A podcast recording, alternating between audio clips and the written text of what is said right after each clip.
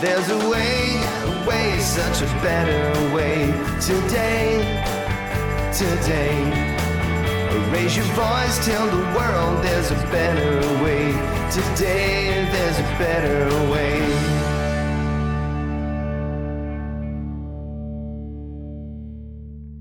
This is Rod Adams, and it's time for another Atomic Show. My guest today is Tyler Bernstein, the C E O of Zeno Power. And when he starts talking, I'm going to ask him to tell us what Zeno Power is. Hi, Tyler. Hey, Rod. Thanks for having me today. I've set you up. Now tell us about Zeno Power. What is, what is Zeno Power? What do you do? And what are your plans for the near future? Absolutely. Well, Zeno is a company that a group of uh, students and a professor started at Vanderbilt University back in twenty eighteen, really focused on this issue of access to energy in off-grid regions, a region of growing importance from space to maritime to Arctic environments, and developing a technology, radioisotope power systems, to provide clean, reliable power in these domains. And radioisotope power systems are small-scale nuclear devices about the size of microwave ovens that convert the heat from decaying radioisotopes directly into electricity. Again, an isotope with a long half-life producing heat over decades. Convert that to electricity, you have small boxes that generate electricity for decades at a time. And this is not a new technology. NASA has used radioisotope power systems for decades, since the nineteen sixties, to power uh, long-endurance deep space missions, Voyager, Cassini, Mars rovers, along with the U S Uh, uh, Air Force and Space Force. Uh, the U S Uh, Navy and Uh, Air Force values used terrestrially to power remote sensors and naval buoys. And where we really started Zeno was in these dual set of hypotheses that, A, there's this growing need, again, for clean, reliable power in space, on the ground, under sea, in these areas of growing importance. And B, that if we can commercially build a radioisotope power system that uses an available, abundant fuel product, but in a lightweight form factor, that that would open up broad usability in these environments. And at a very exciting point in the company now, with some terrific contracts under our belt, you know, announced recently contracts with the U S Space Force and NASA to really build and deliver our first operational systems as early as twenty twenty-five and begin scaling them for these broad opportunities for government and commercial customers uh, soon afterwards. Are all radioisotopes a candidate for uh, radioisotope power supplies, or are there certain characteristics that make one, one type of uh, isotope or one type of radiation better than another?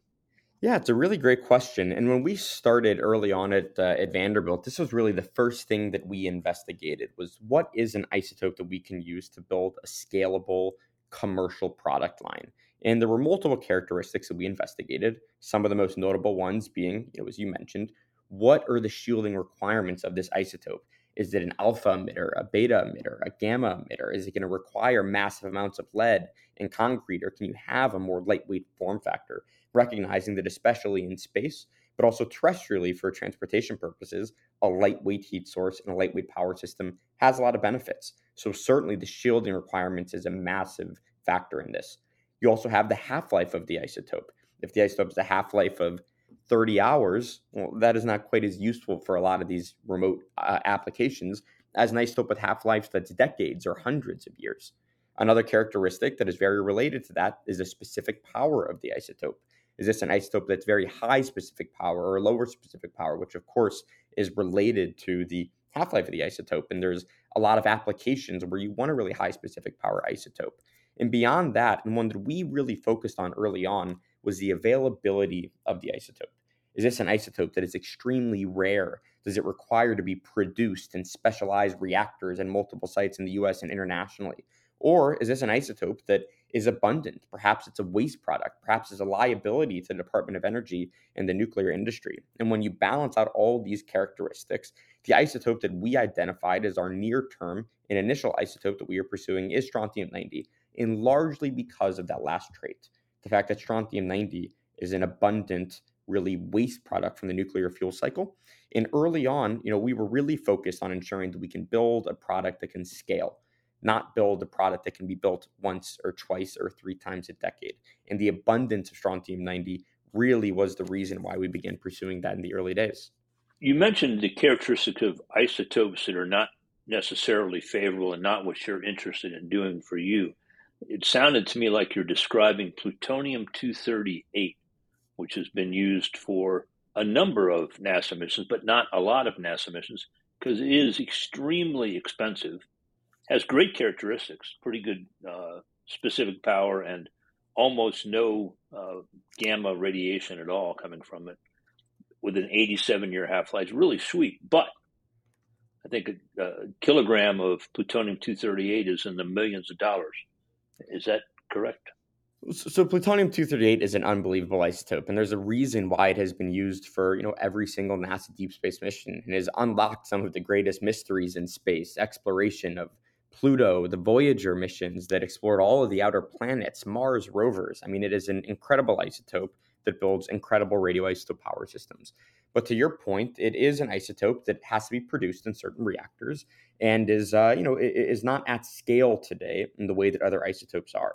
And while there certainly is enough plutonium to meet these marquee NASA missions, including the missions upcoming such as Uranus probes, and of course the exciting mission to Titan, where we're going to, the Dragonfly mission, we're going to fly a quadcopter through the Titan atmosphere.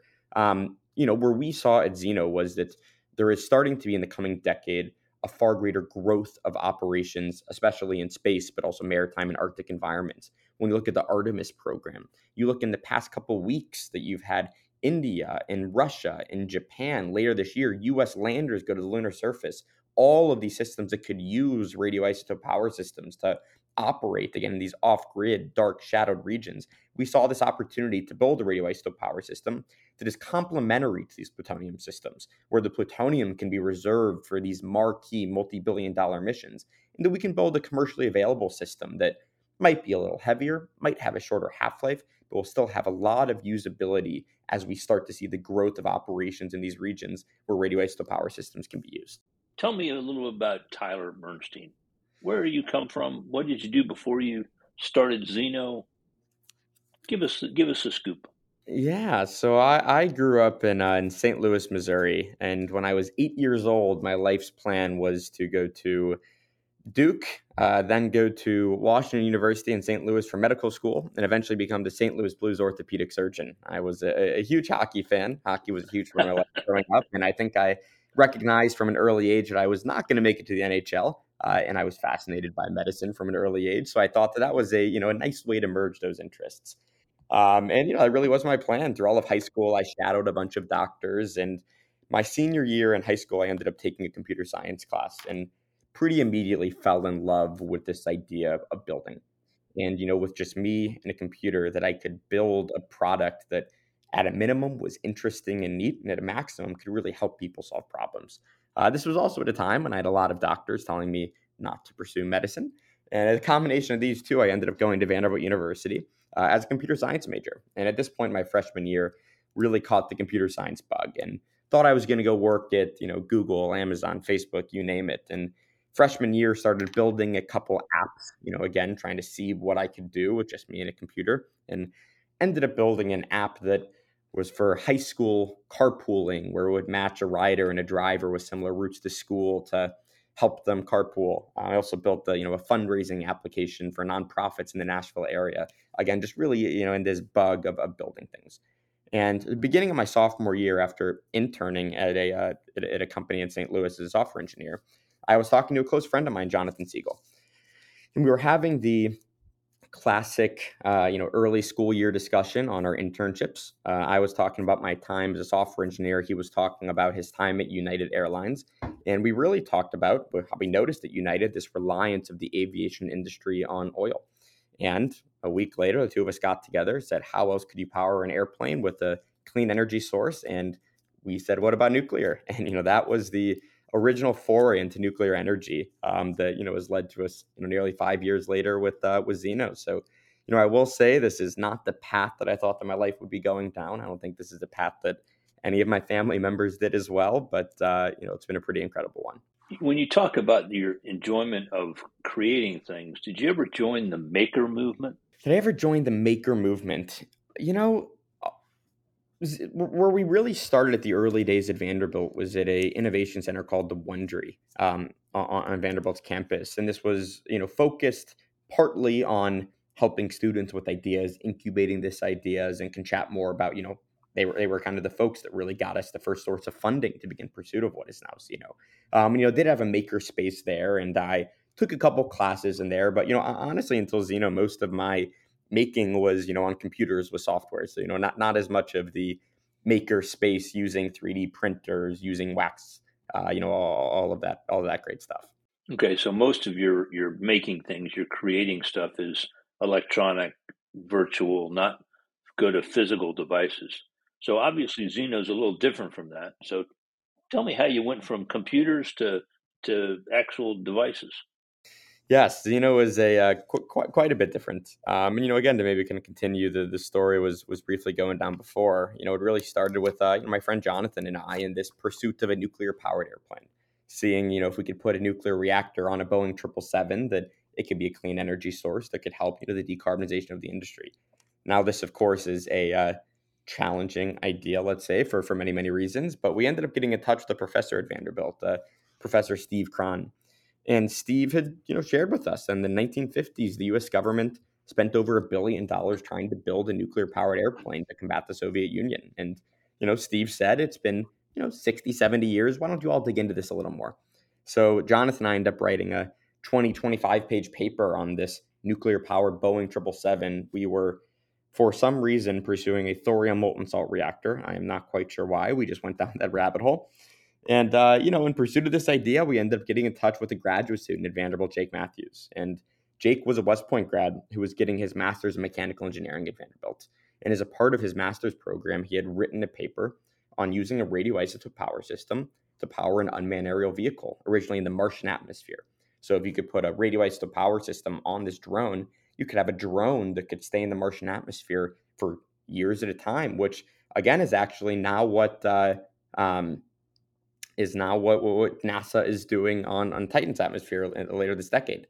Um, so, you know, the three of us get together, Jake, Jonathan, and me, and this Professor Steve, so actually four of us. And this was really what led us delving into radioisotope power systems um, and, you know, kind of the the core foundation of the original Zeno team. So, again, a, a very weird roundabout story of, you know, how we got from originally wanting to be a doctor to pursuing, you know, computer science and building apps to, you know, a group of students and a professor saying, we're going to build a radioisotope power system company.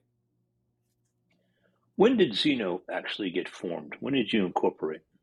April twenty eighteen. Um, so, you know, it was late twenty seventeen when we started to get together with the four of us, and we were kind of, you know, dabbling, you know, part-time in early, early twenty eighteen. Um, we ended up getting, uh, you know, through the, the Wondry, this Vanderbilt uh, Innovation Center, we ended up getting a fifty thousand dollars grant from the National Science Foundation through what's called the I Corps program. And the purpose of this program was funding not to actually do technology development, but customer discovery, uh, recognizing that, you know, nearly seventy percent of all startups fail because they build something that nobody wants. And that's a very simplistic idea. It seems obvious, but again, seventy percent of companies fail because they're building an interesting science project, you know, not, not a real uh, technology that is solving problems. And the purpose of this program was, over, you know, about two to three months, interview hundreds of people in this industry, from customers to regulators to stakeholders, to get a sense of the viability of this company before investing time and capital to do so. So, you know, we received that fifty thousand dollars in the summer of twenty eighteen. And, uh, you know, we incorporated in April twenty eighteen, right before then. Who are your target customers? You obviously did some research. Who's, who interests, who wants a radioisotope power supply? You know, at the high level, and I'll kind of dig in a little more and, you know, kind of mention this early at the beginning, um, you know, it is really people operating in these off-grid regions, regions where power is extremely challenging. And that ranges from the surface of the moon to satellites in certain orbits, to the Arctic, to undersea and the seabed. Again, these places where there are not grids, and it's very difficult to get power with current energy sources. And, and frequently, potential customers in these environments simply cannot do what they want to do because they don't have access to energy. So this ranges, of course, from the government, from NASA to the Space Force to the Army to the Navy. In the commercial sector, companies developing lunar landers and autonomous undersea vehicles, again, with a power system the size of a microwave oven that generates electricity for decades. We can enable these customers to operate as they would like to in these austere regions and regions of growing importance with growing activity in the coming decades. How big is Zeno now? Are you are you hiring people? We are. We are uh, about thirty, thirty-five with full-time contractors today, split between D C and Seattle. D C being most of our business, policy, regulatory team, and Seattle being most of our engineering team. and, uh, you know, hiring quickly. Um, you know, again, announced within the past couple months a fifteen million dollars contract from NASA to uh, work with Intuitive Machines and Blue Origin and other great companies to enable long-endurance, long-lived assets on the surface of the moon, landers and rovers, to operate during the lunar night and operate in permanently shadowed regions. We announced a thirty million dollars program with the Space Force to build a small satellite powered by our power system with electric propulsion to enable a highly maneuverable satellite. And, you know, as we embark on these, these projects and these contracts, uh, you know, we certainly need to continue to grow the team to execute against these. So hiring uh, quite a bit. Um, you know, if you go on our website, zeno power dot com, and click on the careers, you'll see a lot of the roles that we're hiring for and, you know, adding more on a weekly basis. Um, sorry, was, was there a second part to the question, or was that the, uh, we were asking about, are we hiring? No, you, you've answered both. You answered how big are you and how, and are you hiring? And I presume that your your website tells people what kind of people you're hiring. And I know for a fact that it's not all uh, technical nuclear engineers. You've got to have some other folks on your team, right? That's right. You know, I think that is one of the very intentional things that we have done from an early day, Rod, is, you know, not, you know, we need unbelievable engineers and recognize that, you know, it, we have a lot of difficult engineering to be done. But in order to build a, a nuclear energy company and, you know, not just build designs on paper and not just build hardware that's going to sit in the lab, but really build a technology that can scale and that we can serve customers in multiple markets, we need great engineers. We need a strong regulatory team. We need a strong supply chain team to get access to fuel and facilities. We need a strong policy team, a strong business development team, a strong operations team, a strong people and culture team to ensure that we have a strong cohesive culture and that people love working at Zeno.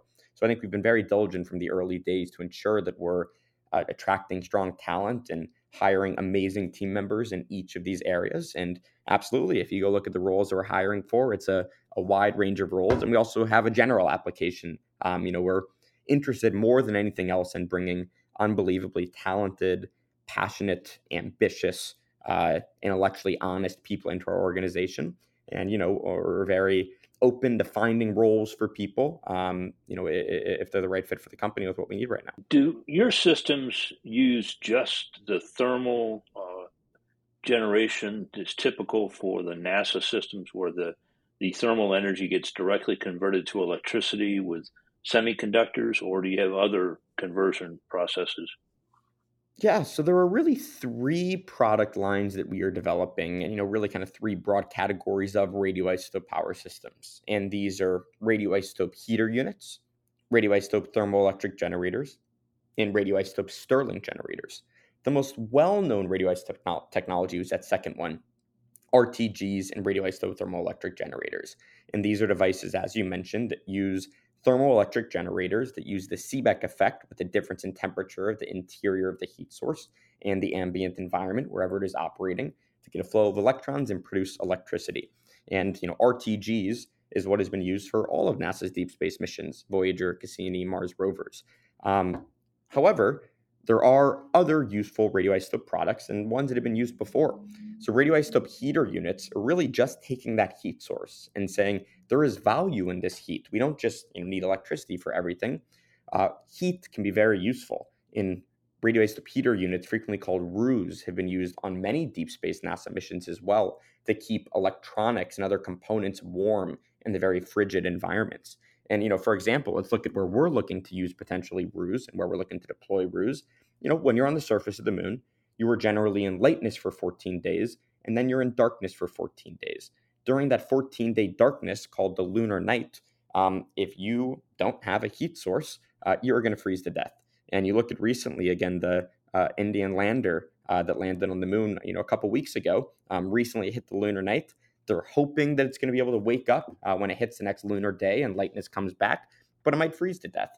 And for example, with a R U, just this heat source on this, you may not be able to have electricity during the lunar night. So this rover or lander might not be able to actively operate, but you can stay warm, you can go to sleep, and you can wake back up the next day.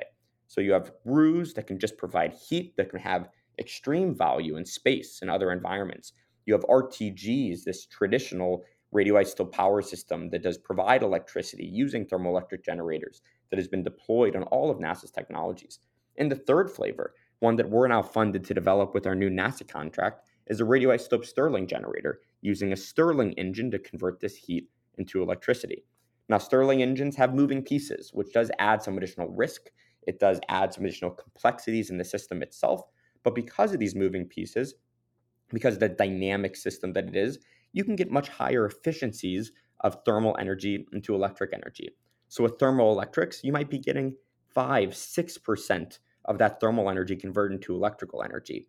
With a Stirling engine, you can get upwards of twenty, twenty-five, even thirty percent efficiency of that thermal energy into electrical energy.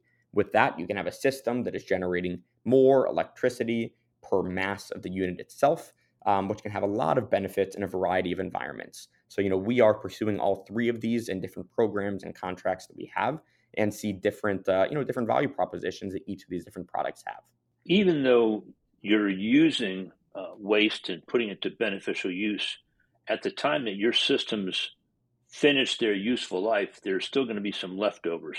What's your plan to uh, take care of the leftovers from your devices? Yep, absolutely. So Strontium ninety is a half-life of twenty-eight point eight years. And of course, the rule of thumb is that roughly after ten half-lives, there is, you know, no nuclear material that is left. Um, and of course, that, you know, is, it's not exactly correct, but, you know, a good rule of thumb. So after roughly three hundred years, strontium decays into stable zirconium. You'll have only zirconium metal left. Um, three hundred years sounds very long, but as you know, most of the nuclear industry know, that's actually a relatively short time period for nuclear systems itself. So at the end of life, it really depends on where it is deployed. And I'll, you know, speak to precedent radio, you know, the precedent set by legacy radioisotope power systems. You have systems that were used in the Apollo missions that are still sitting on the moon today. You, of course, have systems in Voyager that are in interstellar space. You have systems on Mars that are remaining there.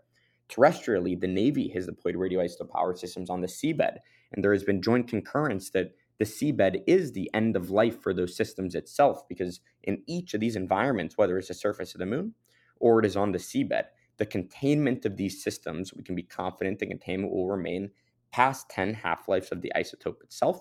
So these systems will be able to r- remain in situ uh, for its end of life. Um, however, there are certain environments where we may want to take these systems back, crack them open, and reuse the very usable fuel, given that there will still be massive potential energy uh, at the end of the life of these systems. You know, we're targeting five to ten year life cycles. After that, again, still have eighty, ninety percent of the potential energy of the isotope in that system itself. So I guess, you know, the, the short answer to your question, Rod, is it depends on the environment, but either the end of life, it, where it was deployed, if it can be safely determined that that is its place of disposition, or it will be brought back and reprocessed to continue to use that fuel for future systems. We mentioned, or you mentioned, that strontium ninety is a widely produced isotope. It's created, it's pretty close to the peak of the yield curve for uh, fission products when you split apart uranium in a nuclear reactor. But how do you get the strontium out? There's not much reprocessing going on in the, worldwide. Is there an inventory of strontium available? Yeah, so there are large uh, stocks of separated strontium ninety, uh, both in the U S and internationally. You know, this has been an effort from our very early days working with industry, with the Department of Energy, with international partners to develop this robust strontium ninety supply chain using material that is already separated. To your point, that there is not a lot of active separation of isotopes from used nuclear fuel today. Um, so, you know, it's been a A, a massive part of our, our, our effort. Again, you know, Hirsch Desai and our team, our chief commercialization officer, has been leading that and has done an absolutely exceptional job. And, you know, there's a lot of excitement, both in government and industry, of this idea of taking what right now is sitting in storage, in casks, in pools, a liability, and reusing that as a power source to support space exploration, national security missions, support use of clean energy in these off-grid, austere environments. Um, So again, you know, that is really the, the effort right now, is using this already separated material um, to, to, to build our initial systems. Once that inventory of material starts getting short, or maybe the prices start going up, is this going to help it become more viable to recycle used nuclear fuel?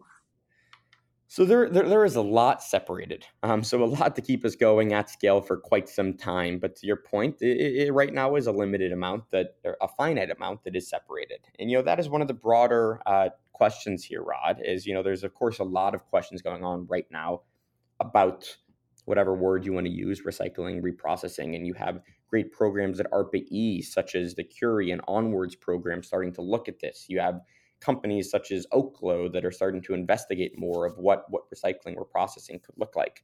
Um, and yeah, one of the questions here is if we can show an economic case for material that right now is considered waste, if that can help push us over the edge to help uh, you know, make the case for recycling and reprocessing. So, you know, no, I, I don't think I can sit here and say that, oh, the Strontium ninety market is going to be the single factor that makes it now viable to reprocess or recycle. But it could be a factor.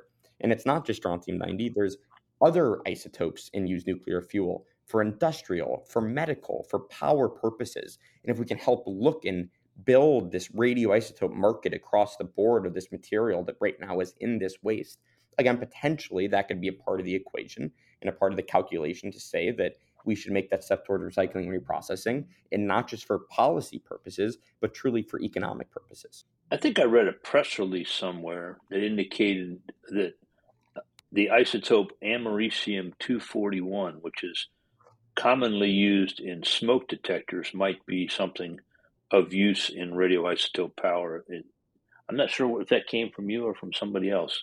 What do you, what do you know about americium two forty-one? Yeah, so that brings it towards a great point here, which, you know, I mentioned early on. Um, you know, we did a broad isotope study uh, looking at you know, what isotope we want to uh, pursue uh, initially and in the near term for these products, with the biggest factor being what is an isotope that is available and exists that we can build a product at scale from. But beyond that, there's a series of other isotopes that are very interesting, one of them being americium two forty-one, americium two forty-one being an alpha emitter, and americium two forty-one having a very long half-life, over four hundred years. And as a part of this recent contract that we have from NASA, uh, we are funded to investigate americium two forty-one and look at the viability of the supply chain of the isotope itself to build extremely long-lived and more lightweight systems for use on the lunar surface and in deep space applications. So we're really excited about that. Um, you know, this contract is just getting kicked off. Um, you know, there's some great folks in, in Europe at the University of Leicester and the European Space Agency that have been developing americium two forty-one radioisotope power systems as well. Um, and, you know, beyond just americium two forty-one, Rod, you know, when, when you talk about the availability of strontium and, you know, where we can go after that, there are a wide set of isotopes that are in our product roadmap and where we can have in the future this product line of different radioisotope power systems with different isotopes that have different characteristics that open up and support different market segments. I'm thinking there are, we mentioned the importance of long half-life for some of your missions, but I can envision a few places where a high power density, intense radioactive source that may only have, say, a few weeks half-life could be extremely useful as well. It, it, exactly right. You know, a, a lot of these different isotopes have different interesting characteristics for different market segments. And a lot of the strategy here is what is the right isotope to invest in uh, to, for the development of that product line and that supply chain at what time. Um, and again, that's a lot of the great work that Hirsch has been doing from the supply chain standpoint, that Lindsay, our V P of Engineering, has been working on, that Jake Matthews, our C T O, has been working on. Um, again, th- this balance of staying focused on the work that we have now and executing and delivering on these contracts, but also being prepared to diversify into these other product lines in the future once we have the bandwidth and the capability to do so. So does your company have some sort of philosophy like Google used to have, where they had the f- severe focus on what they had to do today, but they also let their engineers kind of dream or think for yep. a certain period of time every part of their week or, or month, whatever. Is it, you got something like that going? You know, I, I that, that that is the balance that we were trying to draw here. And, um, you know, it's funny, F- Facebook coined a phrase, uh, you know, move fast and break things. And, you know, that was kind of you can't do that in nuclear. You can't do that in nuclear in the slightest. And, you know, what we, what we like to say is, you know, we want to move fast and bend things. You know, we, we want to push the limit a little bit of what is possible technologically. How quickly can we move? But recognize that you absolutely cannot break things in this industry. And I think that's a lot of this balance here as well, is balancing moving quickly, but very diligently and most importantly, safely on these contracts that we have. But yes, as you said, still giving time for folks on our team to dream and explore and think about what this technology can be in the future, where we can be making investments to ensure that we are always innovating and that we're not staying stagnant. So, you know, I think that that really is a lot of the ethos and thesis of our culture that we've been working to develop. Um, and I think a lot of the ethos and culture that people on our team will share is this balance of being hyper-focused on the work that we have, moving quickly, but recognizing that we can only bend things in this industry. Um, we cannot e- even take the risks that folks in the aerospace industry can. You know, of course, there's, you know, you look at almost all of these, you know, let's go to launch, launch companies that their first rocket blows up and that is expected. That, of course, cannot happen in this industry. Um, so, you know, it's moving quickly, staying focused, but in, you know, recognizing that we have to operate diligently and safely and within, of course, regulatory bounds that we are in, but still giving that uh, intellectual freedom uh, to dream and think about what we can do in the future. I guess I'll pull your analogy just a little bit further. In nuclear, you, you can bend, but you certainly don't want to approach the point of plastic deformation where you can't spring back into your original form, right? Well said. Exactly. Exactly. Good, uh, good, good, good addendum to the analogy there. Have you guys uh, hit certain milestones? Have you actually produced a, a model that you or a working model that you can show your customers? Tell me a little bit about what you've actually built. Yeah. So we'll have some very exciting news for this in the next uh, six weeks. Um, so hopefully we can chat again afterwards, but I will say that from the earliest of days, uh, we have had a focus on building hardware. And we've had a focus on building nuclear hardware as quickly as we can, uh, recognizing that models are great, um, but models don't give you and don't give customers and don't give the public uh, the credibility that actually having a, a nuclear fueled system does. Um, so, you know, that has been a, a hyper focus from our earliest of days is ensuring that we have actual data to back up our models and moving as quickly as we can to actually build nuclear hardware. But, you know, in addition to just the development of our technology and of our, our power systems, as mentioned early on, we've had just as much focus early on in the development of the supply chain, access to fuel and facilities, to not just build these one-off, but build these at scale. We've had a hyper-focus on our regulatory environment and ensuring our engagements with state regulators, with the N R C, with the F A A, with our government stakeholders from the Navy to the Space Force. Um, we've been engaged with those folks early on. And, you know, very excitingly, earlier this year, we had our payload review application with the F A A for space systems approved, uh, which means that they've now started this review targeting an early twenty twenty-five approval of our launch. There's still a lot of massive work to be done in that environment. Um, so, you know, I think I mentioned this to you, you know, when we were working to set this up on multiple of those fronts. We'll have some really exciting announcements over the next six weeks.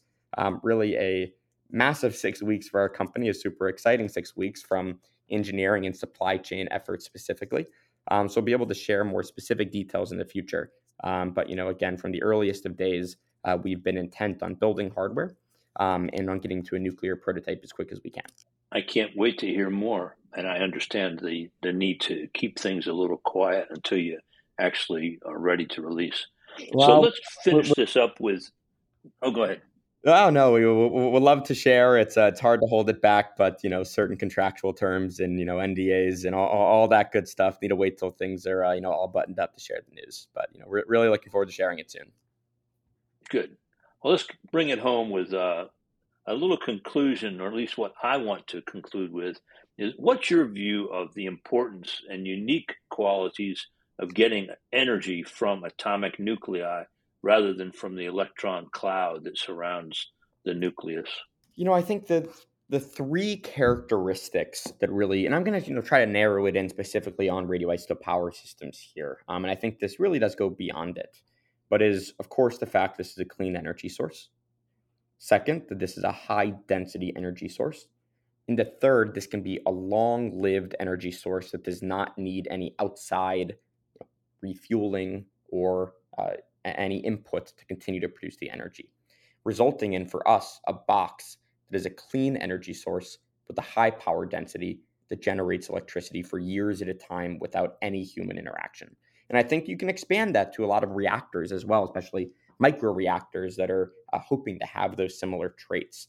And, you know, why that is important, um, you know, people talk a lot about this amazing time that we're in in the nuclear industry. You know, perhaps you could argue the greatest innovative ecosystem, especially in the commercial sector, ever for this industry. Um, you know, people like to stay away from the, you know, the term Renaissance for obvious reasons, but, you know, it, it is an unbelievably exciting time. And I think one of the factors, again, recognizing that I am newer to the industry, you know, only about four years into it, but from what I've heard from previous uh, pre- previous decades, you know, one of the differences today is the multiple sources of tailwinds for this industry that are enabled by those three characteristics.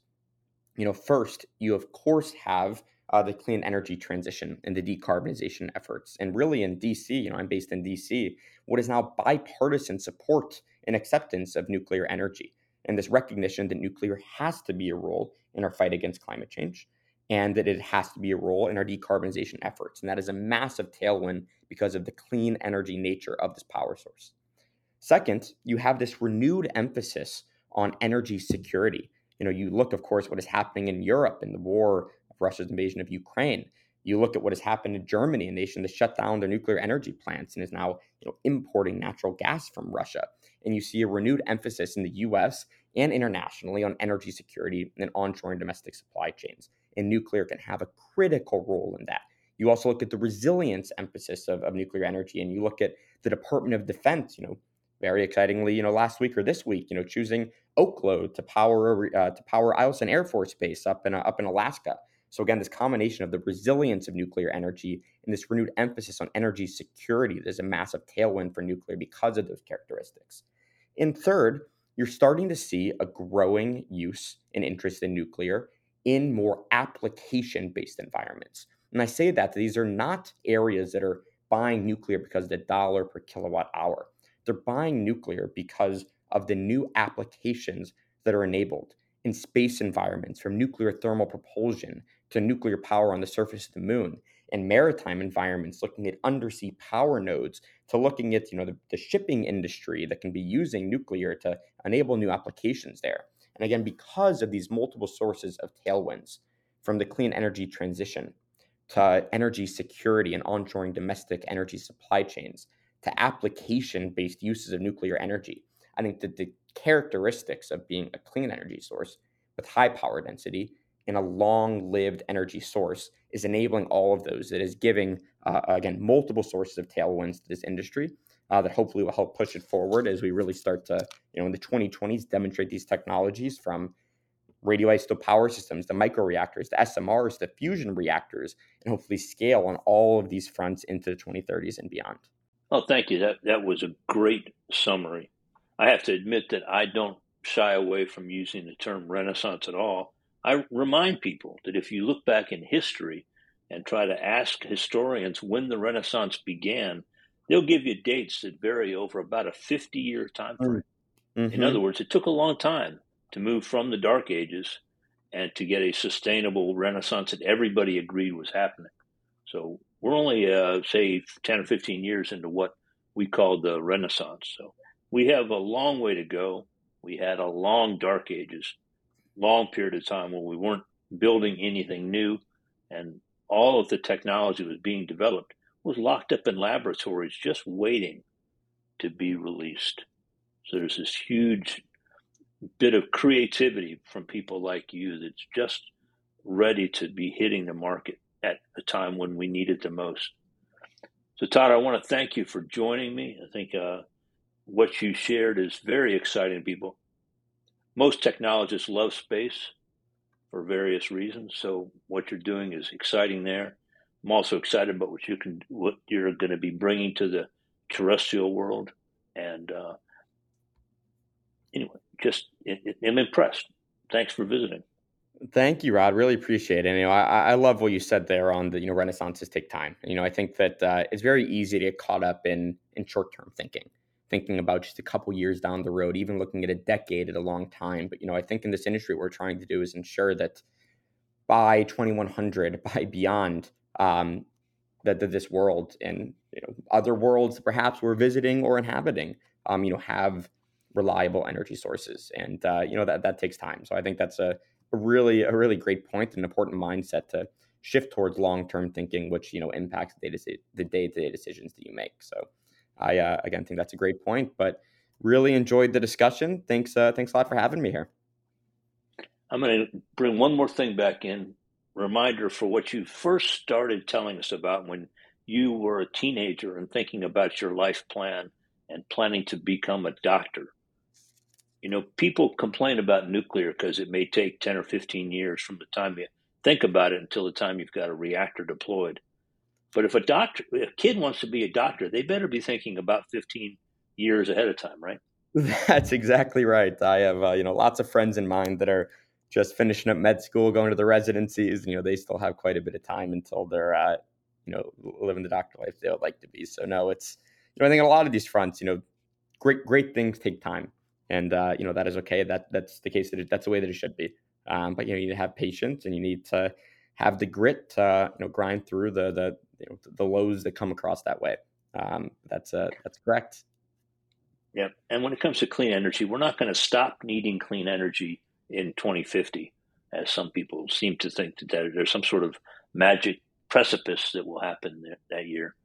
Uh, we're going to still need clean energy in twenty-one hundred and twenty-five hundred and three thousand. So absolutely. Thank you very much for your time. Talk to you soon. Thank and you. Talk to you soon with updates on your, your cool announcements. Yes, absolutely. Looking forward to it. All right. Bye, Tyler. Bye, Rod. Thanks. This episode of The Atomic Show was brought to you by Nucleation Capital. We're a venture capital fund focused on selecting ventures with extraordinary promise. They're building the advanced nuclear sector and helping expand our clean energy options. We're building a portfolio of ventures on behalf of investors like many of you. We don't just take funds from the large institutions that typically allocate to venture capital. We believe that regular investors should have access to the opportunities in modern nuclear for their own portfolios. We allow people to subscribe on a quarterly basis, starting as low as five thousand dollars per quarter. A four-quarter subscription will get you exposure to between four and six ventures. If you are an accredited investor and would like to learn more about how you can participate, please check out our website at nucleation capital dot com. That's nucleation capital, all one word, .com. Our fund and all of the information you need to subscribe is available online. You can also subscribe to our newsletter, Nucleation Insights, and join our pro-nuclear investor network to learn about select syndicated investment opportunities. If you have questions, we're happy to chat. Please spread the word. There's a way, a way, such a better way. Today, today. Raise your voice, tell the world there's a better way. Today, there's a better way. Ooh, there's a way. Such a better way today, today. Now raise your voice, tell the world there's a better way. The way is the Adams way.